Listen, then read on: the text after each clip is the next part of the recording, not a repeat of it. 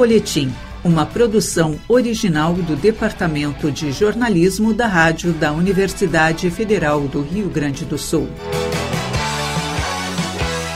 Olá, ouvintes. Eu sou o jornalista Pedro Palaoro e estamos iniciando agora o Folhetim aqui na Rádio da Universidade Federal do Rio Grande do Sul e por nossas emissoras parceiras. Hoje recebo no programa o pesquisador Anselmo Ferreira Vasconcelos. Ele está lançando aqui pela editora da URGS Talentos Maduros, Diversidade e Inclusão, uma visão crítica. Na obra, o autor traz uma reflexão sobre o mercado de trabalho brasileiro, focando no tratamento dado ao público mais velho. Anselmo, é muito bom recebê-lo aqui no Folhetim. Prazer é todo meu.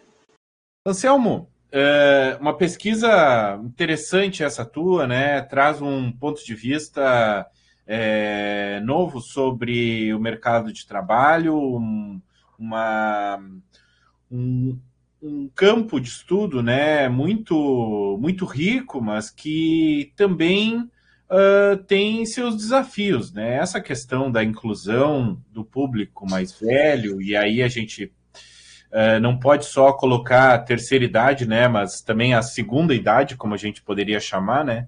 Uh, tem um público muito grande, né, no qual o, o fato da população brasileira estar tá é, envelhecendo cada vez mais, é, traz um desafio novo, tanto para o mercado de trabalho brasileiro quanto para o mercado internacional. Né?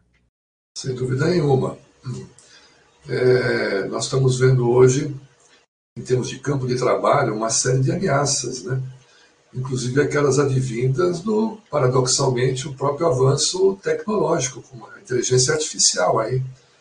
Nós não sabemos é, aonde isso vai chegar mas já sabemos que algumas profissões estão correndo sério risco de ameaça, e isso traz outros complicadores né, para o universo do trabalho, aliados aos fatores já denominados por você, demográficos, é, de diversidade, que acabam né, caracterizando o mundo do trabalho de modo geral.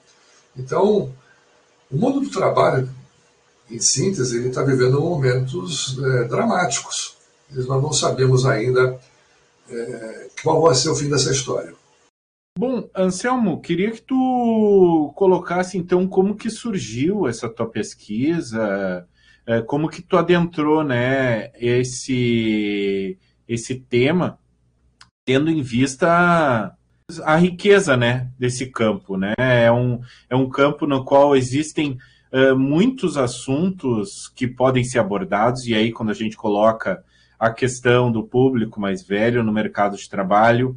Existem questões como preconceito, como o avanço tecnológico, que tu mesmo acabou de mencionar. É, como que a gente pode listar nessa variedade de, de possibilidades aí de análise, né? De fato, é um campo bastante vasto. Né? A ideia do livro ela nasceu de uma certa maneira, da minha própria experiência profissional. Vou fazer aqui um rápido preâmbulo. Eu, já nos anos 90 do século passado, o advento das dot-coms, né, que nós estamos hoje vendo é, o avanço daquilo tudo, aquela transformação iniciada naquela época, né, combinando com o que estamos vivendo hoje no mundo, no universo do trabalho. Eu, com um pouco mais de 30 anos, eu já me sentia diante daquelas mudanças repentinas e bruscas, ou já meio velho no campo do trabalho. Veja você, eu tinha pouco mais de 30 anos. Né?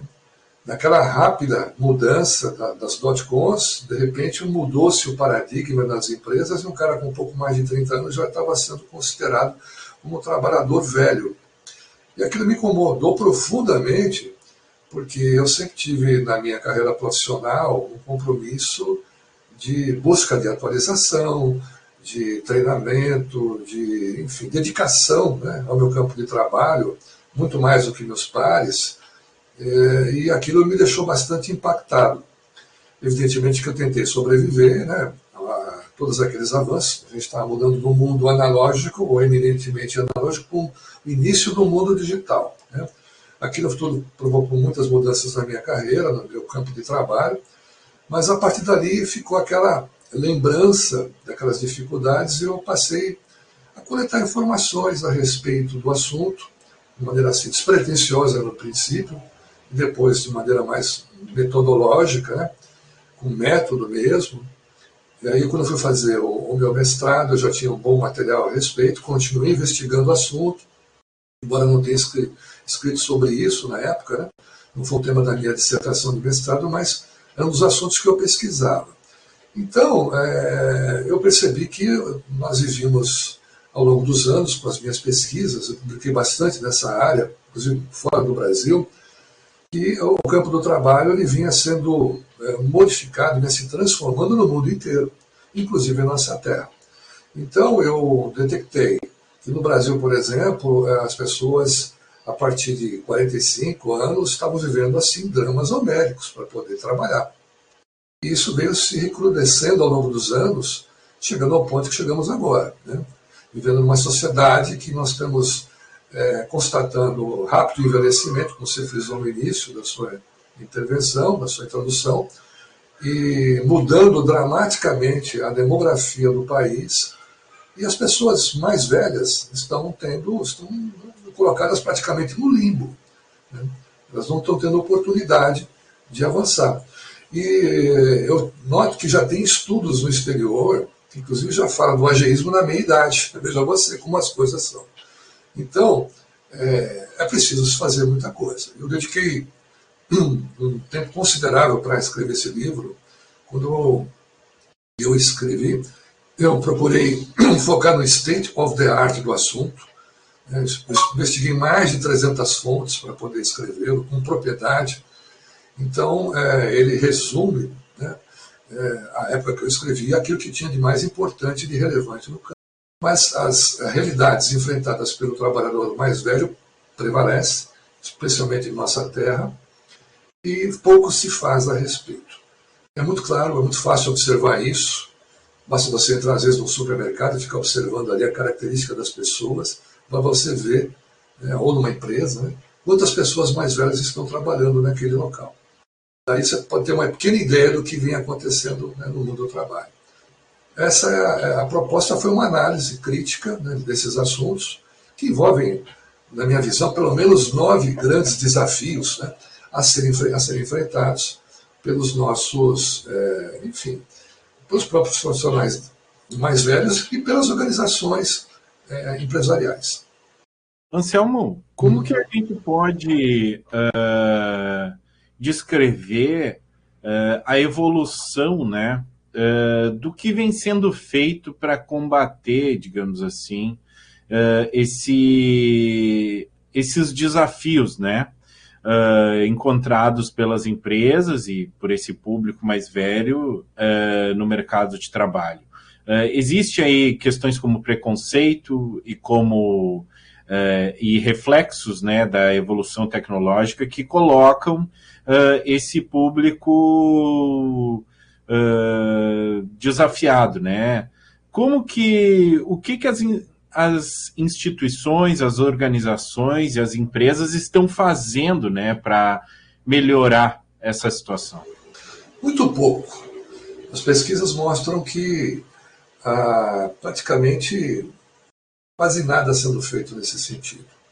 Hoje, quando você fala de diversidade, né? o ageísmo está dentro desse contexto maior da diversidade, você vê, e as pesquisas que são feitas, especialmente aqui no Brasil, são muito pouco assim. É, é, as medidas são tomadas são muito pouco, são tímidas em relação a esse, a esse universo de trabalhadores. Lamentavelmente, é, o fator tecnológico, claro, acaba atrapalhando um pouco é, a vida desses profissionais, porque eles vêm de uma outra geração uma geração que não estava acostumada né, com bits, com softwares e coisas do gênero. Mas essa geração ela também tem a capacidade de aprendizado. O aprendizado de uma pessoa mais velha é evidentemente que é diferente de uma pessoa mais jovem. E as empresas elas têm que levar isso em conta na hora que vão lá é, é, preparar esses funcionários para o, seu, para o exercício da sua tarefa. Então há um desafio colocado aí, né, primeiro, de reconhecimento e sensibilidade em relação ao trabalhador mais velho.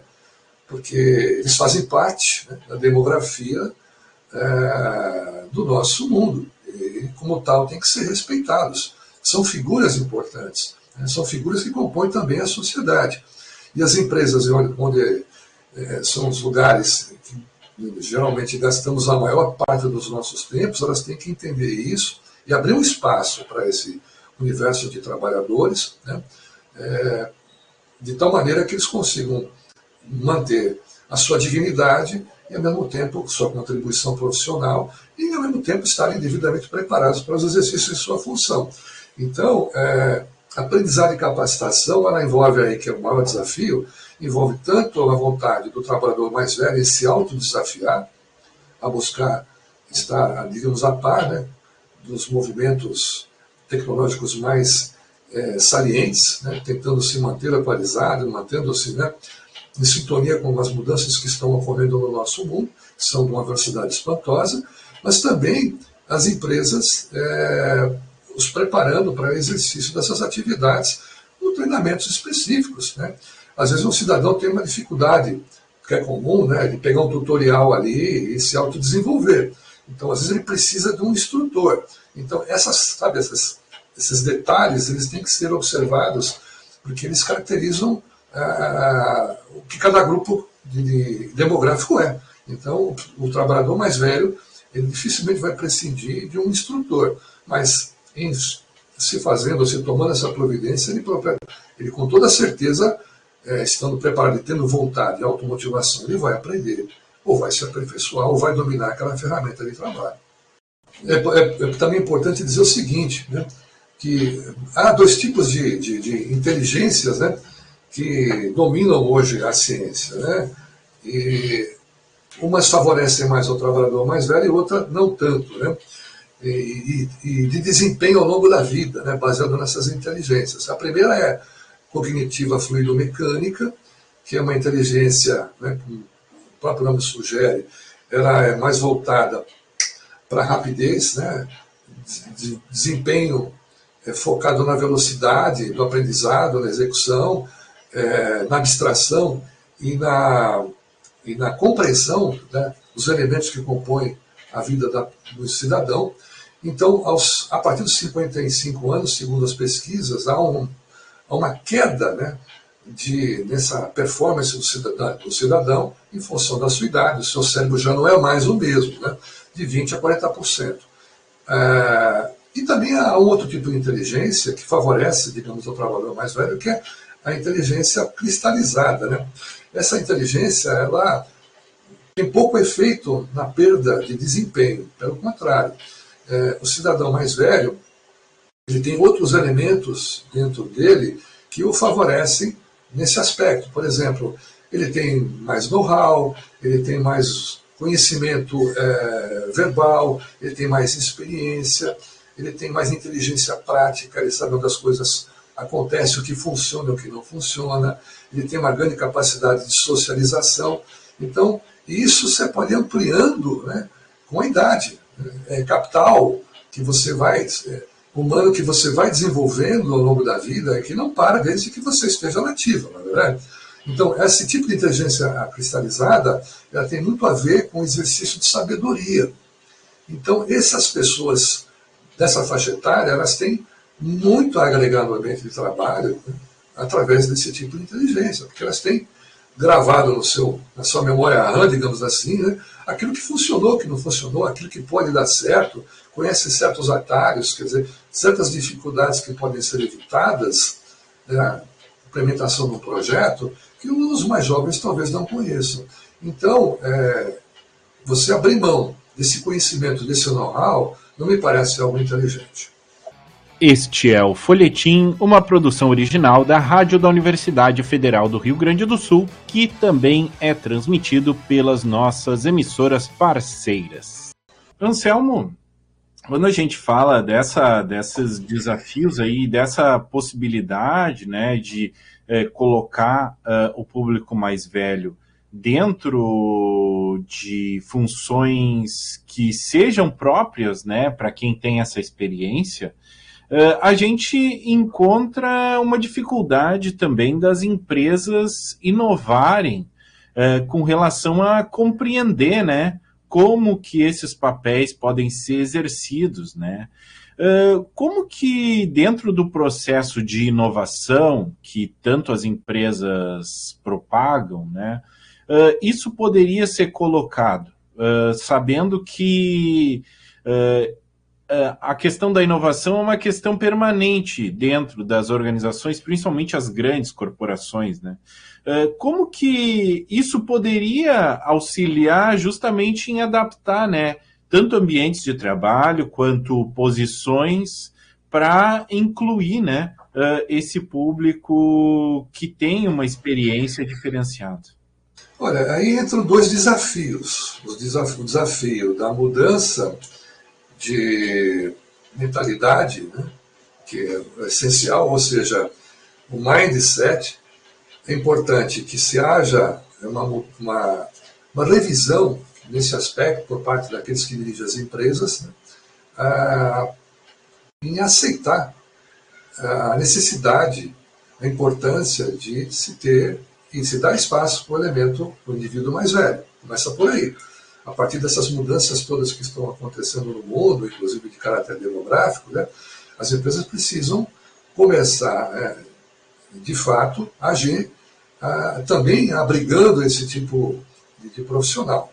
Então, começa com o desafio da mentalidade. Vamos mudar a partir né, da mentalidade. Vamos entender que há essa necessidade de abrir espaço para esse tipo de profissional. Então, por exemplo, um diretor, um gestor mais novo, ele tem que entender que amanhã também ele vai envelhecer. Então, também isso envolve educação. Né? Começa lá na base. As crianças precisam hoje também ser educadas no sentido de que a velhice faz parte né, do processo é, biológico.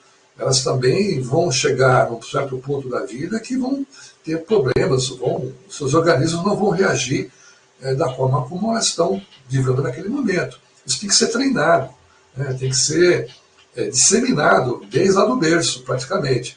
E os executivos, enfim, os, o, o, pessoal que está hoje né, dirigindo as empresas, que geralmente são mais novos, eles têm que entender que também eles vão envelhecer. Então, eles têm que, a partir desse, dessa constatação, desse imperativo né, biológico, é, abrir espaço né, com naturalidade para esse tipo de profissional. E a partir daí, desenvolver políticas né, empresariais, especialmente voltadas para a área de RH, que acomodem né, o trabalhador mais velho. O trabalhador mais velho, às vezes, não tem, nem vai ter, o tipo de eh, motivação, de ambição que tem um mais jovem.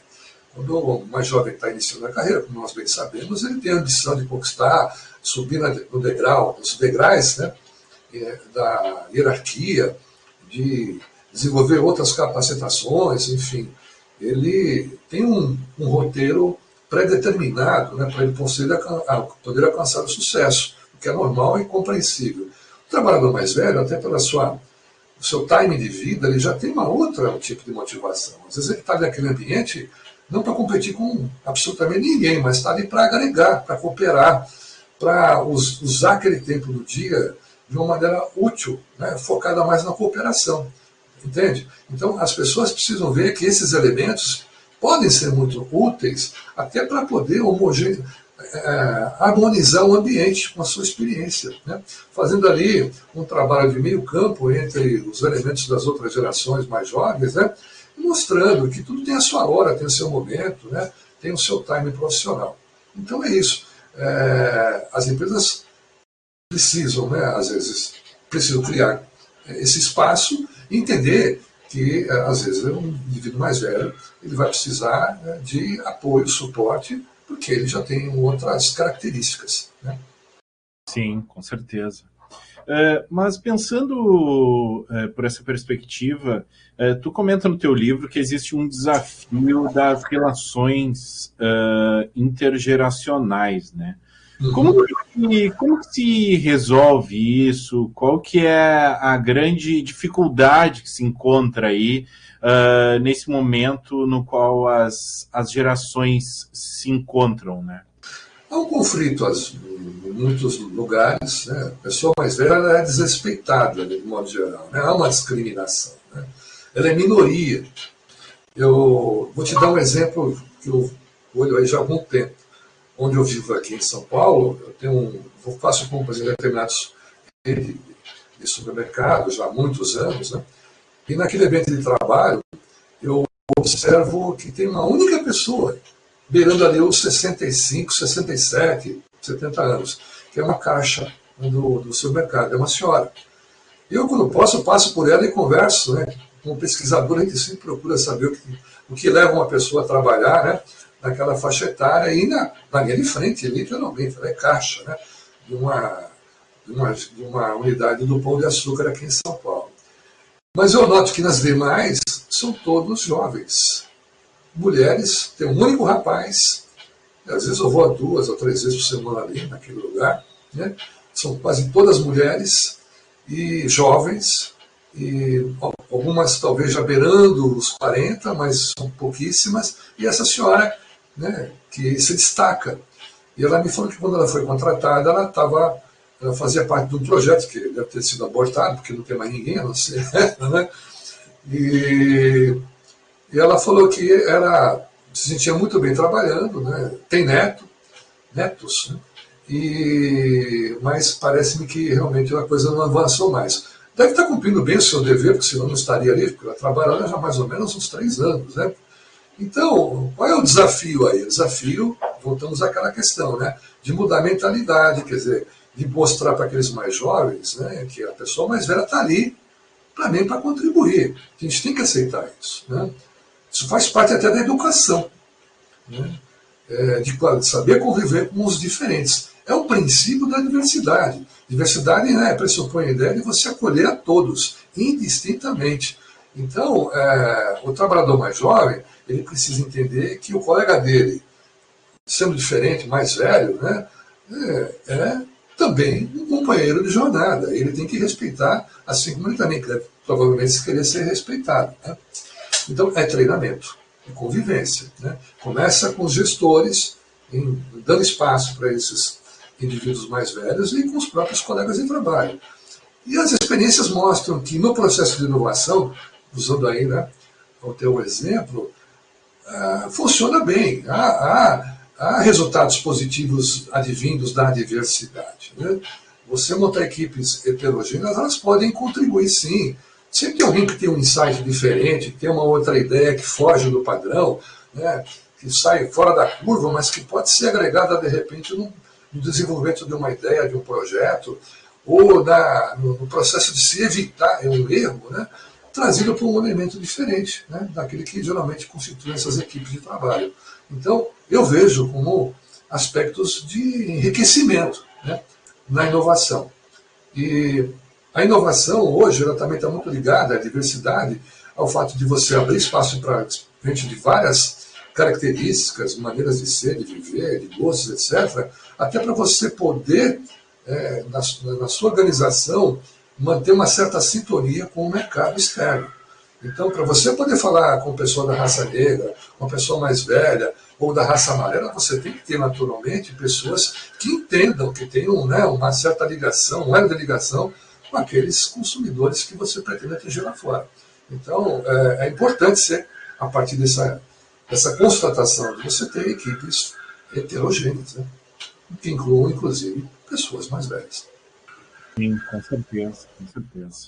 É, bom, é, Anselmo, uh, existe uma, uma, uma colocação tua no teu livro sobre as transformações históricas, né, sobre esse tipo de abordagem e ponto de vista sobre o profissional mais velho. Como que tu vê hoje o estado disso e em comparação a alguns anos atrás? Existe uma evolução?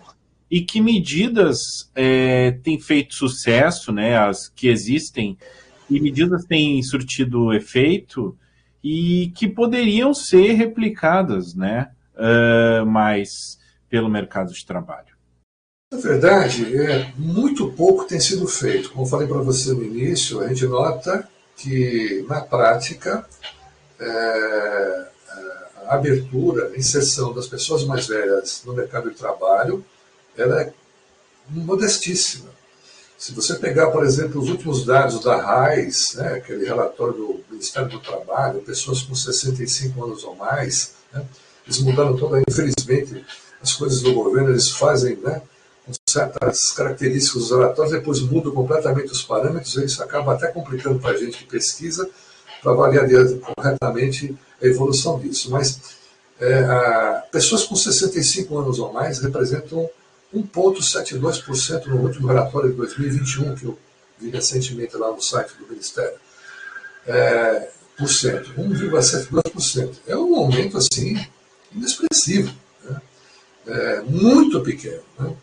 Eu gostaria muito de ter visto abaixo disso, mas infelizmente os dados estão agregados com outras faixas etárias, aí distorce a análise. Né? Mas observando o senso comum mostra que realmente tem sido muito é, modestas as iniciativas para abrigar as pessoas mais velhas. Então, as empresas estão falhando, falhando nesse aspecto. E os estudos mostram, no Brasil mostram claramente isso. Eu diria a você que nós já temos já ideias suficientes para ser implementadas desde a década passada, ou até retrasada. Né? Ideias muito interessantes, publicadas por acadêmicos do exterior, a respeito do que fazer para motivar ou para mudar a mentalidade dos gestores. Ideia que não falta. Né? Propostas é que não faltam. O que falta é ação. Né? Ação é o elemento crítico nessa equação que não tem sido é, devidamente é, implementado. Então, não sendo, não sendo feito isso, continuamos com o problema. Né? O problema vai se arrastando e o trabalho amador mais velho continua sendo prejudicado. Anselmo, infelizmente estamos terminando nosso tempo. Gostaria de agradecer muito a tua presença aqui no Folhetim. É, gostaria que tu deixasse para os nossos ouvintes contatos onde eles podem entrar em contato contigo e conseguir o livro. Eu agradeço a oportunidade né, de poder falar um pouco do livro com vocês aí. Eu, eu vivo aqui em São Paulo, né? É, eu estou aqui. É, o livro foi publicado pela editora da Universidade Federal do Rio Grande do Sul, está disponível lá no site. Né? Bem baratinho o livro, né? é uma quem está realmente preocupado com o assunto, né? encontra aí uma oportunidade é, de obter é, algum conhecimento a partir do trabalho sério né? feito de pesquisa meticuloso, né? e que visa realmente ampliar, né, ou melhorar nosso entendimento dessa, dessa matéria, desse tema. Né? Então, eu estou aqui em São Paulo, qualquer coisa, eu estou né, no, no, meu e-mail afv, Anselmo, F de Ferreira, V de Vasconcelos, arroba ual.com.br, né? facilzinho, né? Acrônimo do, do, meu nome. E meu telefone aqui é 30, é, é, prefixo é 11, né? 3032 7011. Tá? Qualquer coisa à tua disposição. Beleza, Anselmo. Muito obrigado pela oportunidade é, de conversarmos contigo. Eu te agradeço mais uma vez. Um forte abraço a todos aí.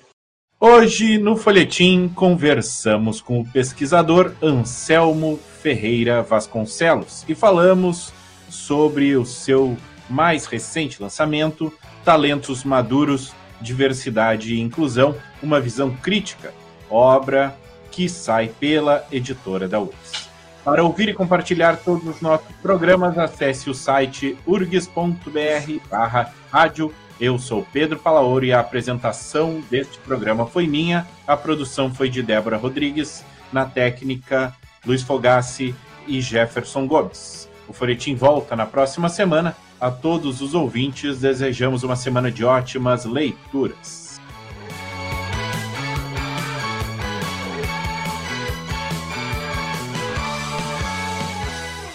Folhetim uma produção original do Departamento de Jornalismo da Rádio da Universidade Federal do Rio Grande do Sul.